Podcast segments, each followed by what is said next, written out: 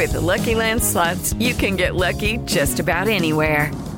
This is your captain speaking. Uh, we've got clear runway and the weather's fine, but we're just going to circle up here a while and uh, get lucky. No, no, nothing like that. It's just these cash prizes add up quick. So I suggest you sit back, keep your tray table upright, and start getting lucky. Play for free at LuckyLandSlots.com. Are you feeling lucky? No purchase necessary. Void where prohibited by law. 18 plus terms and conditions apply. See website for details. Viernes 22 de mayo, yo soy Alejandro Villalbazo y esta es la información que sirve. Cerramos la semana y entramos a ese espantoso top 10 de los 10 países con más muertes por COVID-19.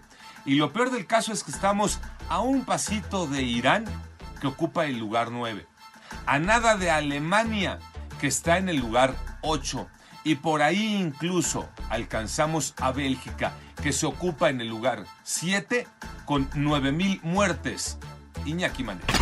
Y en la numeralia, por lo menos a nivel oficial, nos arroja 6.510 muertos, 59.567 contagiados, 33.291 casos sospechosos. Y la Ciudad de México, Baja California y el Estado de México son las entidades con más ocupación de camas con ventilador.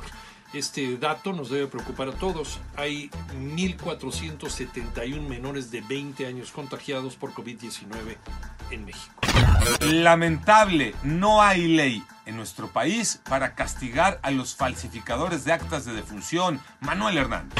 Los llamados coyotes, que son quienes se dedican a tramitar actas de defunción donde se puede poner o quitar que alguien falleció a consecuencia del COVID-19, no reciben un castigo ejemplar en caso de ser detenidos, ya que solamente en la mayoría de los casos llegan al juzgado cívico. Reconoció la jefa de gobierno Claudia Sheinbaum. El día de ayer se llevó un operativo para inhibir este tipo de actos, el cual dejó siete detenidos.